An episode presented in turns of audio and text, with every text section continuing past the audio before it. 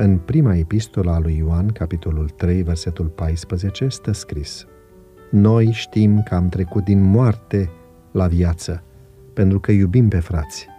Cine nu iubește pe fratele său, rămâne în moarte. Câtă vreme poți alina durerea altuia, viața nu este în zadar. Scria Helen Keller. Cu siguranță Helen Keller știa ce înseamnă suferința.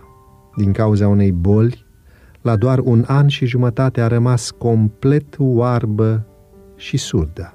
Însă o învățătoare, arătând multă compasiune și răbdare, a învățat-o pe Helen să scrie și să citească în alfabetul Braille, iar mai târziu să vorbească.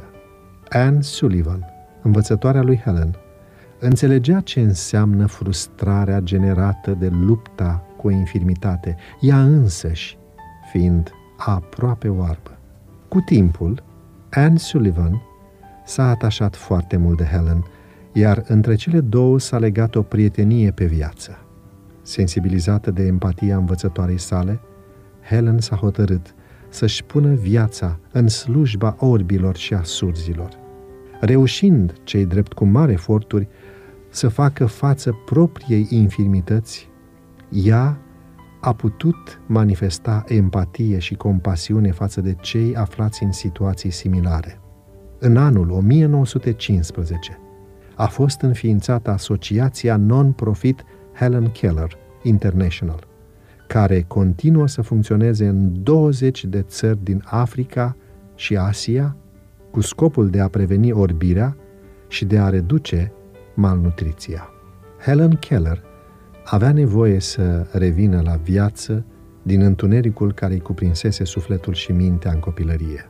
Ea a înțeles că lumea este cuprinsă de suferință și că scopul fiecăruia este de a-l mângâia pe cel neajutorat.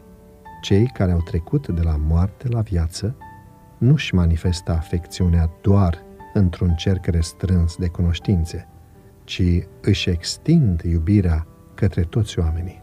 Astfel ei dovedesc că au părăsit lumea morții și sunt gata să accepte împărăția vieții veșnice. Anne Sullivan a contribuit la schimbarea traiectoriei lui Helen, iar Helen, la rândul ei, a susținut oameni din întreaga lume. Trăiește în armonie cu principiile lui Dumnezeu, manifestând empatie față de aproapele tău, până la cel mai înalt nivel, iubirea. Iubirea înseamnă Isus Hristos. Iubirea înseamnă viață.